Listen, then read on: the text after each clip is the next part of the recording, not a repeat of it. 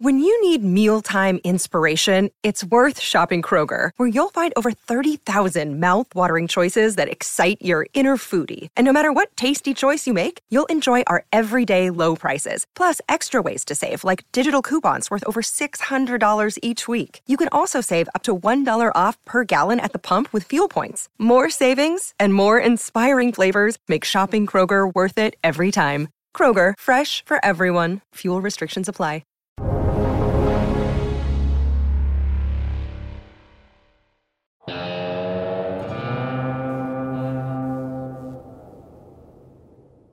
Welcome to the Real Vision Daily Briefing. It is Wednesday, August 11th. I'm Jack Farley.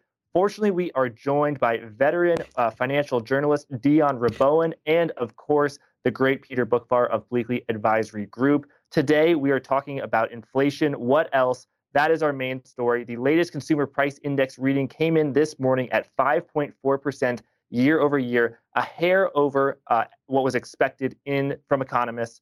Dion?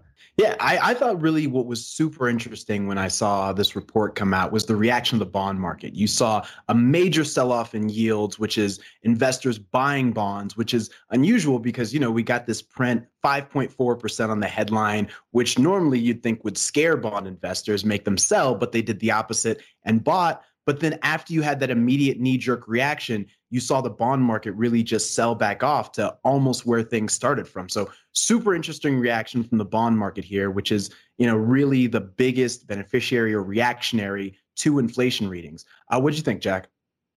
Yeah, well, the healthy inflation reading was enough to halt the rise in the dollar, with the uh, U.S. dollar index, the DXY, falling quickly off of its five-month high this morning. And in the stock market, uh, equities were led by cyclicals uh, such as you know the energy sector, materials sector. Uh, Peter, uh, it's great to have you on Real Vision on today of all days. You have been following inflation for a very long time and have some very well researched views on this.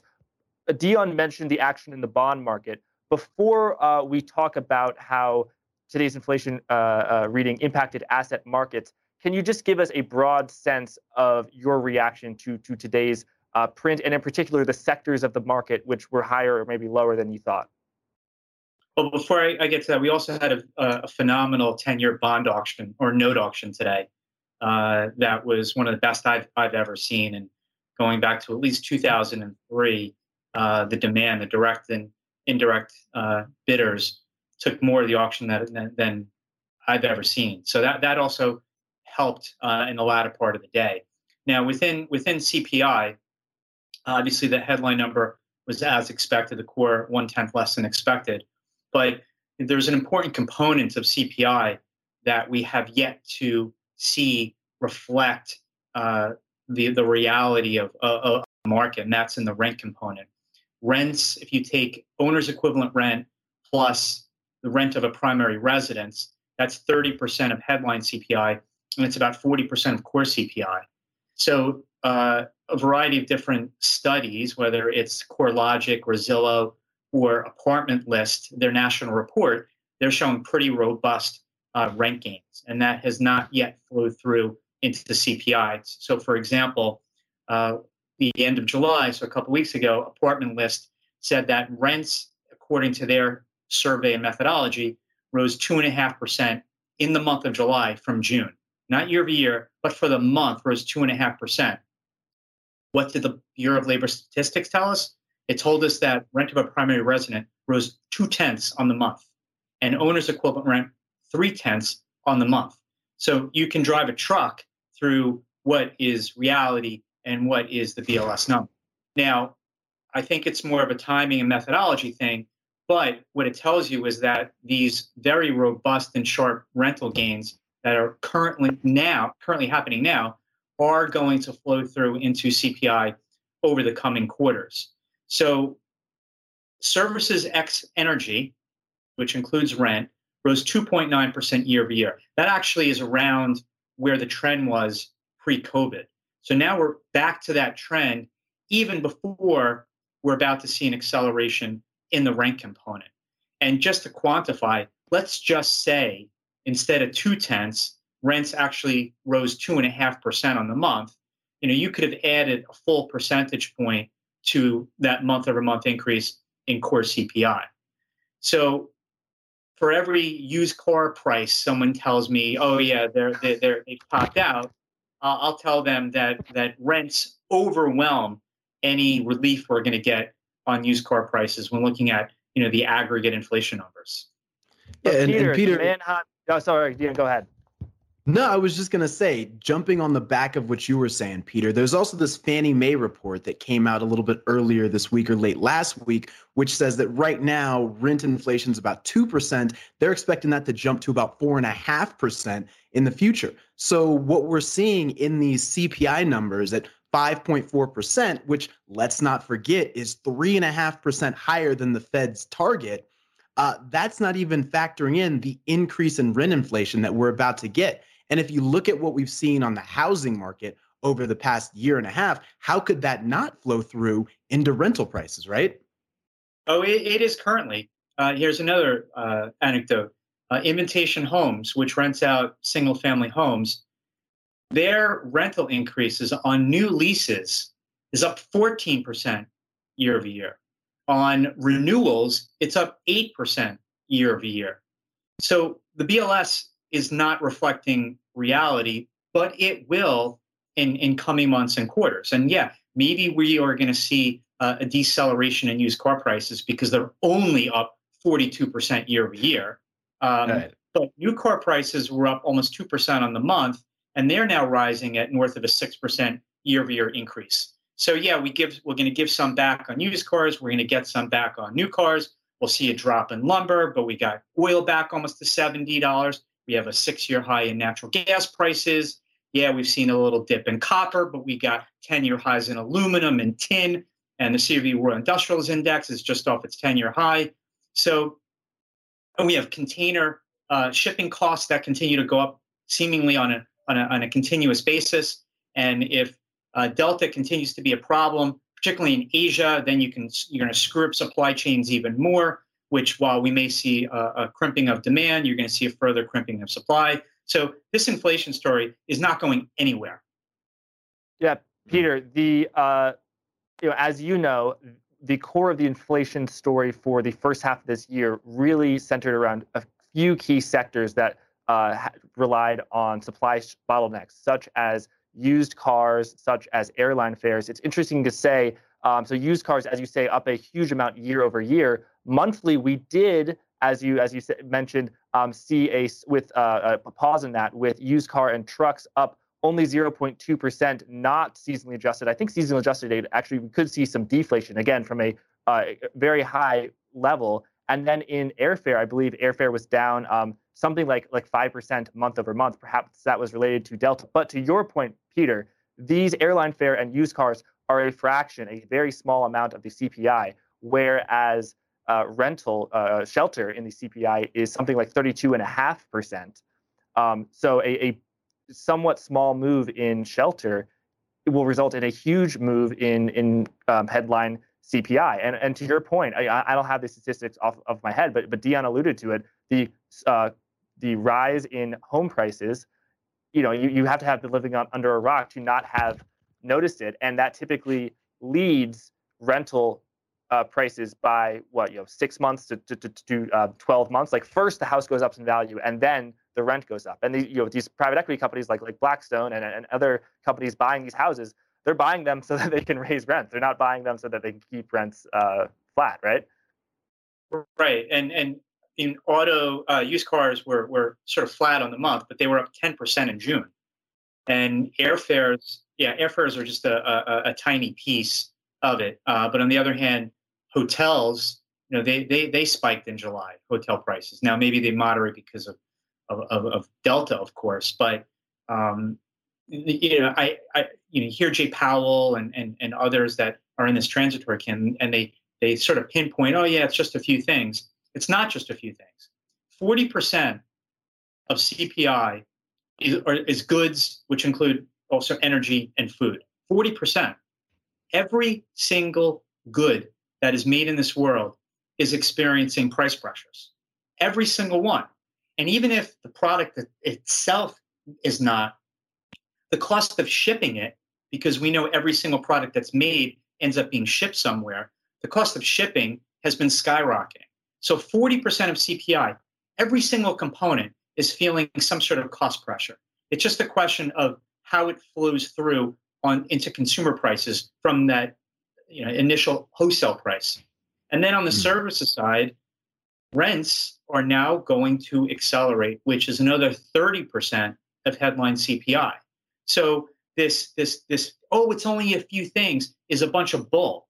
It's really everywhere. There's a shortage of everything, and it's flowing well through into the services parts of the economy. Now, if you're a law firm, yeah, maybe you're not really feeling it because okay, the cost of your pencils are, are going up and, and so on. But swath of this economy, it is widespread. In fact, it's the most widespread inflation pressures since the 1970s. And we are now getting uh, stronger wage increases, but unfortunately, not to the extent that inflation is rising. So we have now, I think, four months in a row of declining real wages, which is a mm.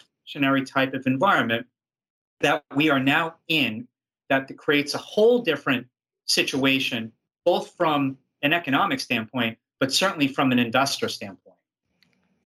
You're a podcast listener, and this is a podcast ad. Reach great listeners like yourself with podcast advertising from Libsyn Ads. Choose from hundreds of top podcasts offering host endorsements, or run a reproduced ad like this one across thousands of shows to reach your target audience with Libsyn Ads. Go to libsynads.com now. That's L I B S Y N ads.com. Yeah, absolutely. We saw, in addition to the CPI, we saw the real average weekly earnings which year over year came out to negative 0.7%. So, in real terms, inflation adjusted, the average American uh, worker, the median, I should say, um, their wages are going down. Dion, uh, what do you make of all this?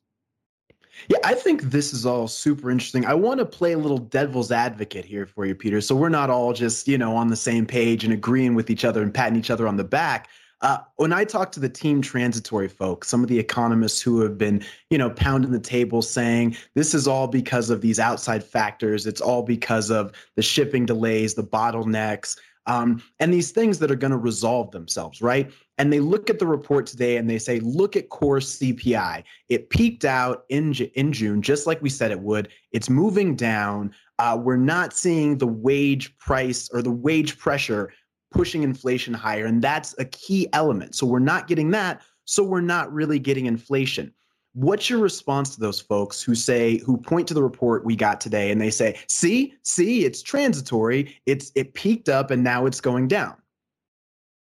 Well, I'll say again, you know, anybody who's relying on the rent component of today's CPI, you know, I'm willing to sell you uh, a bridge. Uh, it, it's just you're you're not really being uh, foresight uh, with with looking, thinking, or with any foresight, if you're going to rely on the rental component it, as it, it as it is stated. You know, on the good side, yeah, there'll be certain things that are going to right themselves, but it's a matter of timing, and it's a matter of to what extent. And I've said on the show before that even if inflation moderates, which it will over time, over the next couple of years, to a three percent year-over-year rate, and that we may not see the days of eight or nine tenths core month over month CPI numbers. But what let's just say we get persistent three tenths, four tenths every month, which I think is going to happen. We are we don't live in a world that is set up and is prepared for three to four percent persistent inflation for the next two years. Mm. So everyone's got their own definition of temporary. So let's just say things normalize by 2023, 2024. But there's a long way from here until there. And I can promise you over the next year and a half, if we start, if we continue to see three tenths, four tenths every single month, and three to four to five percent annualized rates of inflation, well, zero interest rates, negative interest rates, QE doesn't really mesh well with that kind of a world. So I'm not calling for double digit inflation like the 70s or hyperinflation mm-hmm. or anything like that. I'm talking about sticky, persistent inflation that is above what people are used to. And a lot of people you talk to, a lot of consumers that are surveyed, a lot of these different uh, confidence numbers, they were either not alive in the 1970s or they were a kid like me. And they have no idea what sustainable inflation is uh, to a hmm. level mm. north of 1% to 2% where they don't really feel it. So you don't need a high inflation read for a period of time to cause a problem, just a higher inflation read. And we may get another couple of trillion dollars being spent out of Washington. And even if the Fed starts to taper, we know they're going to be doing it at a snail's pace. So they're just going to continue to, to, to throw more uh, sort of gasoline on this inflation fire that um, I, I, I, just mm. I, I listen to a lot of conference calls. I own stocks. Every single one is talking about how they're dealing with these cost pressures. Are they having right. The ability to pass it on? How are consumers responding? One of the stocks I own, it's as boring as can be, is Reynolds Consumer Products. They are now implementing their third price increase over the last couple of quarters. Their third, yeah. not their first, not their second, but their third. And I right. promise you, if consumers continue to absorb it to an extent, it'll be they'll be implementing their fourth one uh, by the fourth quarter. But Peter, real quick though, just to, to bring it back to something you said, you're thinking that these are going to moderate by 2023, 2024. I think the folks in Team Transitory would say, no, no, this is going to moderate by October, November, end of 2021, into 2022. You disagree? I, I don't see how that's possible, uh, particularly with rents accelerating to five, six, seven percent, which mm. again is not even close to the numbers. So I mentioned, okay, so I mentioned the apartment list stat. So it was up two and a half percent in July from June. From January through July, okay, so not even a full year, it was up 11.4 percent. 11.4% for the first seven months of this year. Do you know what the BLS number told us today, at least year over year in July? That rent to a primary residence was up 1.9%. Okay. So there is a lot of catch up room, again, in this rental component. And I don't know about you guys, but for me at least, and I think a broad part of the population, housing and shelter is one's biggest cost of living. Yep. Definitely. I mean, if you, if you look at the CPI, it, it, it literally is, and in, people's uh, lives. Uh, Peter, I want to ask you about uh, the fiscal uh, stimulus, I should say the, the unemployment um, benefits that have allowed people to uh, receive benefits and not go back to work. They are set to expire uh, in September across a, a number of states. How do you think that will affect inflation? Because the old thinking is that if you have unemployment that is high, it is very hard to have inflation. And when inflation is, excuse me, when unemployment is very low, then that causes inflation to, to increase a lot. Of course, that's been a little bit changed because people are uh, you know being paid and they to to not work. Um, but how do you think that will impact uh, inflation when, when people are going to sort of be forced to go back to work once these programs roll over? Well, hopefully, it will alleviate some of the supply issues with labor and that we have 10 million job openings as of June, and we can start, and that's more than the number of unemployed. So hopefully we can start refilling uh, a lot of those jobs. So yeah, hopefully we can relieve that. But we're not going back to where we were pre-COVID. You have uh, people over the age of 65 that have just called it called it quits. The Dallas Fed has done a lot of work on on that part of the population uh, and by not coming back to work, they're obviously crimping su- supply also. So, yeah, there's going to be some alleviation also coinciding with kids going back to school. So, hopefully, that will relieve it. But I think there's still no question uh, there's going to be uh, a, a, still a strong demand for labor, assuming COVID doesn't destroy us all. Uh, that will lead to still elevated wage growth. And um, we have to remember that that we have had like a long time of the portion of the profit pie, the allocation to labor, just as of three or four years ago, was the smallest since World War II. And that started to shift. And I think that's going to continue to shift. And whether that's for political reasons, for cost of living reasons, because remember, even though we're going to get more supply, of labor, hopefully, come September. If people's cost of living continues to rise faster than their wage growth, they're going to go to their employers and they're going to tell them, you got to pay me more. because I can't afford to live on this salary. I can't afford to live at, at this wage scale. I need more money. And that's what happened in the 1970s. And I think that's going to happen again, even with a pickup in the supply of labor. Peter, I want to ask you something, which is this is, I believe, the third month in a row when the headline inflation reading was higher than the median expectations of economists. And when that happens in a theoretical world, one would expect, oh, inflation is higher than expected. I don't want to own bonds. I want to sell my bonds because they are not they have a you know huge exposure to inflation because they can't raise costs. They, you know the coupon is fixed. They are a fixed income after all. Um, but for the third uh, month in a row, Peter, bond yields bonds actually rallied and bond yields declined as a result. Um, as Dion alluded to in the beginning, um, we had a you know we a 1.35 to 1.3. What what do you make of this world? Does that seem strange to you? Well, we, we know in the first quarter we had a major adjustment of rates. Uh, and even today, as of today's close, year to date through uh, August, uh, where we are today, the 10 year has gone from 90 basis points to 133. The five year has gone from 35 basis points to 80 basis points. So we have had an adjustment. But any bond uh, trader, any bond investor knows what's the and let's just assume that the fed follows through on this tapering whether it starts in october after the september meeting whether it starts in september because jay powell talks about it in august or it starts in november december whatever. We are now looking at a tapering. What's the playbook since 2010 when qe1 ended? Flatten the curve when qe goes away. Steepen the curve when qe is full on so I think you have that one component of, okay, Fed's going to taper, let's buy the long end. We have the Delta variant, of course, that is causing concerns about global growth, particularly out of Asia, since they have lower vaccination rates relative to Europe and the US. And then, of course, the stagflationary type of environment where people are seeing a moderation in key parts of the economy in housing, in autos. And so you do have a tug of war between okay, let's buy the long end because growth is going to slow. Let's short the long end because inflation is not moderating anytime soon.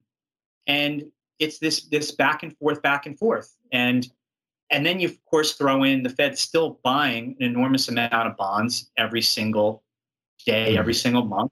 And you still have the ECB that's being very aggressive in Europe, that's sending uh, the pile of negative yielding securities uh, overseas in Europe and Japan to $16 trillion. And it helps to keep a lid on, on the long end of the curve for now. You're a podcast listener, and this is a podcast ad. Reach great listeners like yourself with podcast advertising from Libsyn Ads. Choose from hundreds of top podcasts offering host endorsements, or run a reproduced ad like this one across thousands of shows to reach your target audience with Libsyn Ads. Go to libsynads.com now. That's L I B S Y N ads.com. Peter, I'm glad you brought up the long end of the curve. What about the short end? I actually um, interviewed a, a, currency trader and, and, bond trader named John Floyd, and he spoke about how he saw going long the front end of the curve as an opportunity. I, I don't think he shares your inflationary view. Let's take a look at the clip, and then I want to ask you, Peter, and you, Dion, um, what you make of it. What I'm saying is that there's tightening priced into the front end of the US curve. I think that tightening needs to be pushed forward. So there's an opportunity to be long the front end of the yield curve. But the market is still likely to believe that inflation uh, in the future is going to be worse than expected. And the Fed is telling you that we want inflation higher and we're going to get inflation higher. Uh, and we're not going to tighten until we see that inflation. That, I think, in except the most dire economic circumstances, should keep a floor on the back end of the yield curve, which means that you'll get curve steepening. So John sees opportunity in going long the front end of the yield curve, the bills, the notes, not the bonds. Peter, what do you make of that trade opportunity? Do you think it is an opportunity? Well, I don't necessarily think necessarily an opportunity in that you're going to really make money here. I just don't think you're necessarily going to lose money in that part of the curve because I don't even know if the Fed's going to be able to get away with carrying out a full taper uh, because there's going to be uh, some some market adjustments, let's just say, in a nice way, uh, as they get deeper into that taper. So, and and there and rates will still be at zero. So even take Robert Kaplan today, who was on CNBC, talked about uh, after he expressed more definitive uh, parameters around his desire to taper, aka let's start in October and have it run eight months, which would be 15 billion a month. Then he was asked, well, what does that mean for rate hikes? And he said, one has nothing to do with the other. I'm not even, basically, I'm not even thinking about rate hikes. Let's just focus on the taper. So I think that uh, it, it's going to be really difficult for number one, the Fed to finish the taper without causing a major hissy fit, and let alone get around to uh, raising interest rates. And keep in mind, a, key part of this too will be who's the next Fed chair. Because if Brainard is the next Fed chair in February 2022, while she's as dovish as Powell, she's probably even more dovish. So, and probably on par with Yellen, who was hiking rates once a year for a couple of years. So, to the question, I think the short end is probably safe, but I don't see it necessarily as a as a big moneymaker. Dion. Yeah, I, I thought what you said, Peter, was was really interesting about the taper, and I think you're spot on. I, I think a lot of folks really are setting up for that taper, and I, I suspect it's going to be a lot like what we saw with the taper when we had the taper tantrum, right? We all remember this back in 2013. Folks who were invested in emerging market assets probably remember it uh, not fondly. They're, they probably have nightmares about it.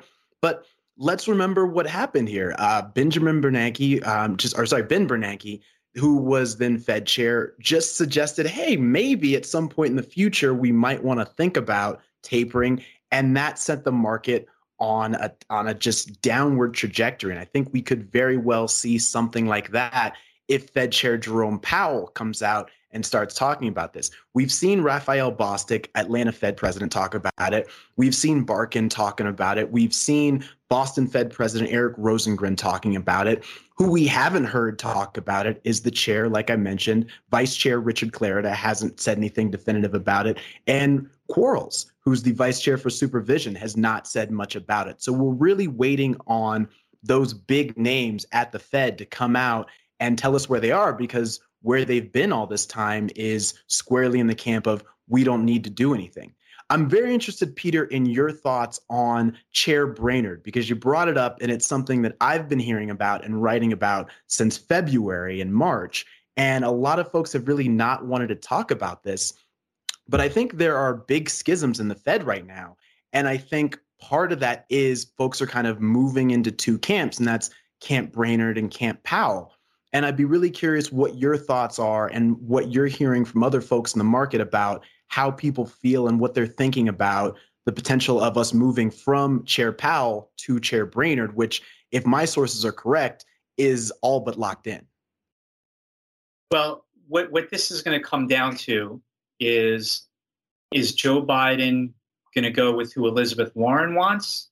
And that's, of course, Brainard. Or is he going to rely on his Treasury Secretary Yellen, who wants Powell? And hmm. that's what it's going to come down to. Uh, but like you say, the politics have already started. The uh, people in in, uh, in, in Congress have already staked out their claim. I saw one guy, uh, I forgot who his name was, on, on the Democratic side say, if I can have Powell be the chair for life, I would. Uh, but hmm. then you talk about central bank independence. Warren that said, uh, you know, it's got to be Brainard because they're now using the excuse of of, of the regulatory side. Uh, so it's all about politics. But you know, Brainard's more dovish than Powell, but Powell was pretty pretty dovish, and not just as Fed chair, but as Fed governor, because he voted for every single QE. He voted for keeping rates at zero for seven years. He vo- voted for raising interest rates six and a half years after the recession ended. So still talking about two doves here. Uh, but the, the, problem that, that Brainard has is when we talk about and debate the independence of the Fed, you know, it was 2015 or 16 before the election when she wrote a check to Hillary Clinton. So um, that that adds to the, the politics of uh, of this discussion about who's going to be the next Fed chair. Yeah, very, I think politics are definitely a, a part of it. I think the other thing too is Biden is seeing his poll numbers really slide and move in what for him is the wrong direction.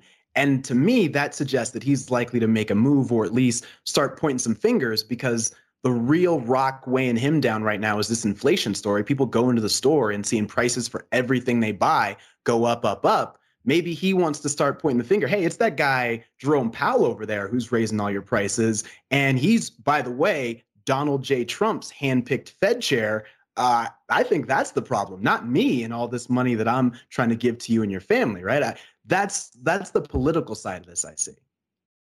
Well, then you right, and then the Republicans and, and other Democrats that want Powell to stay on, they're going to say, "Well, you're worried about inflation.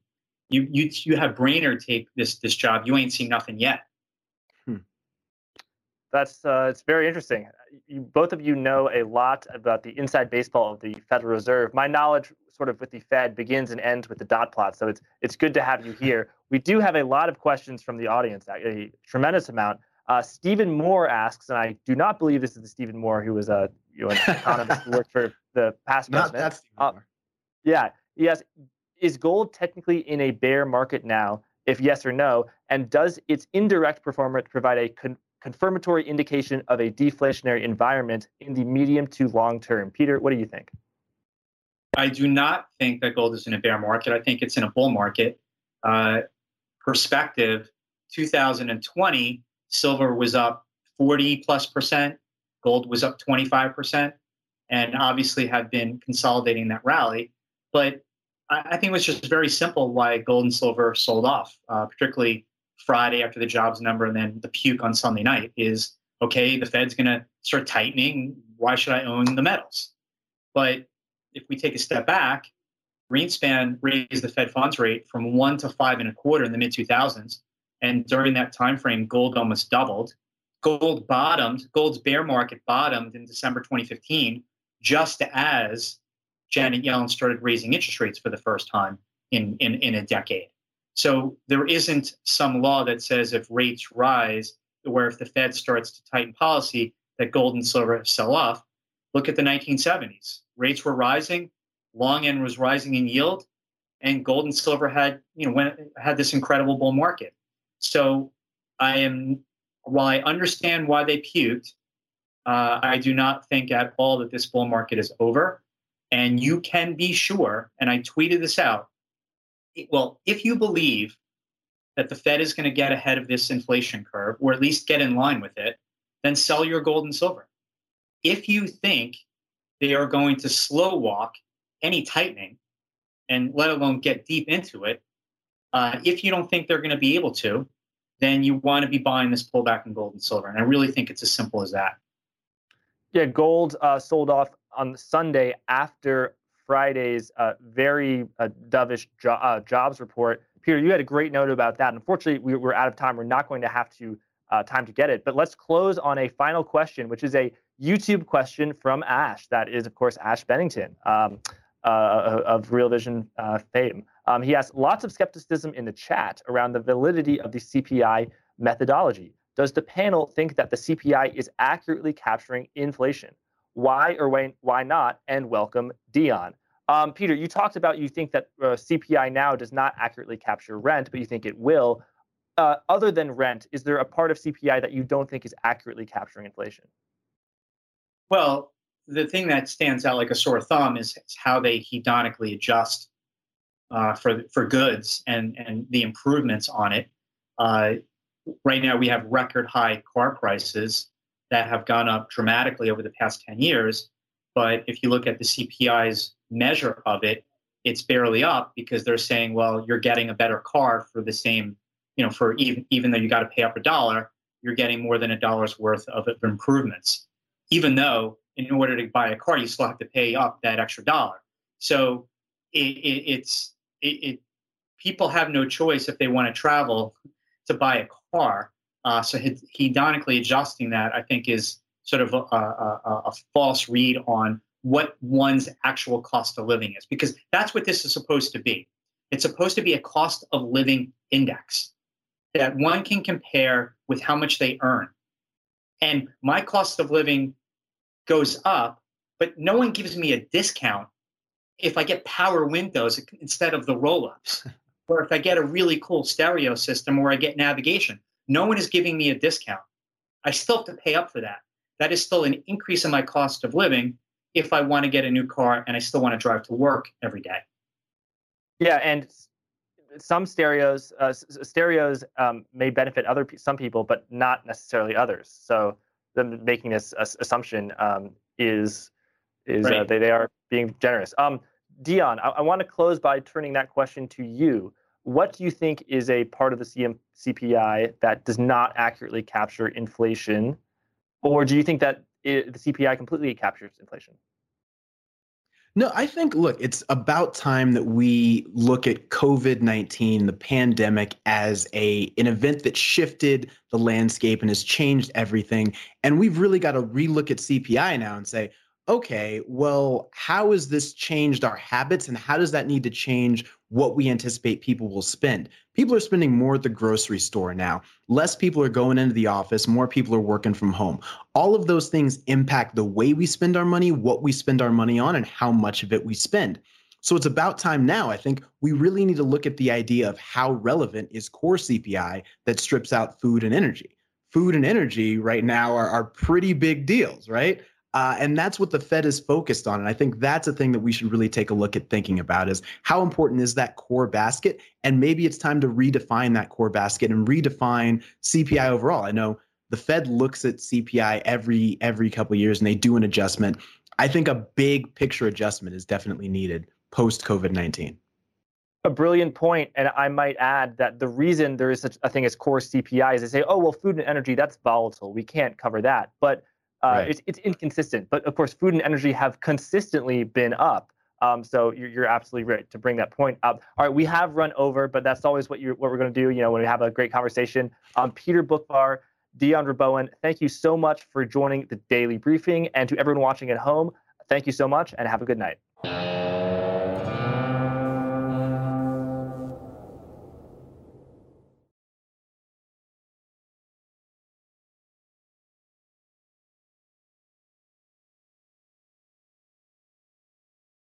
You're a podcast listener, and this is a podcast ad. Reach great listeners like yourself with podcast advertising from Libsyn Ads. Choose from hundreds of top podcasts offering host endorsements, or run a reproduced ad like this one across thousands of shows to reach your target audience with Libsyn Ads. Go to libsynads.com now. That's L I B S Y N ads.com.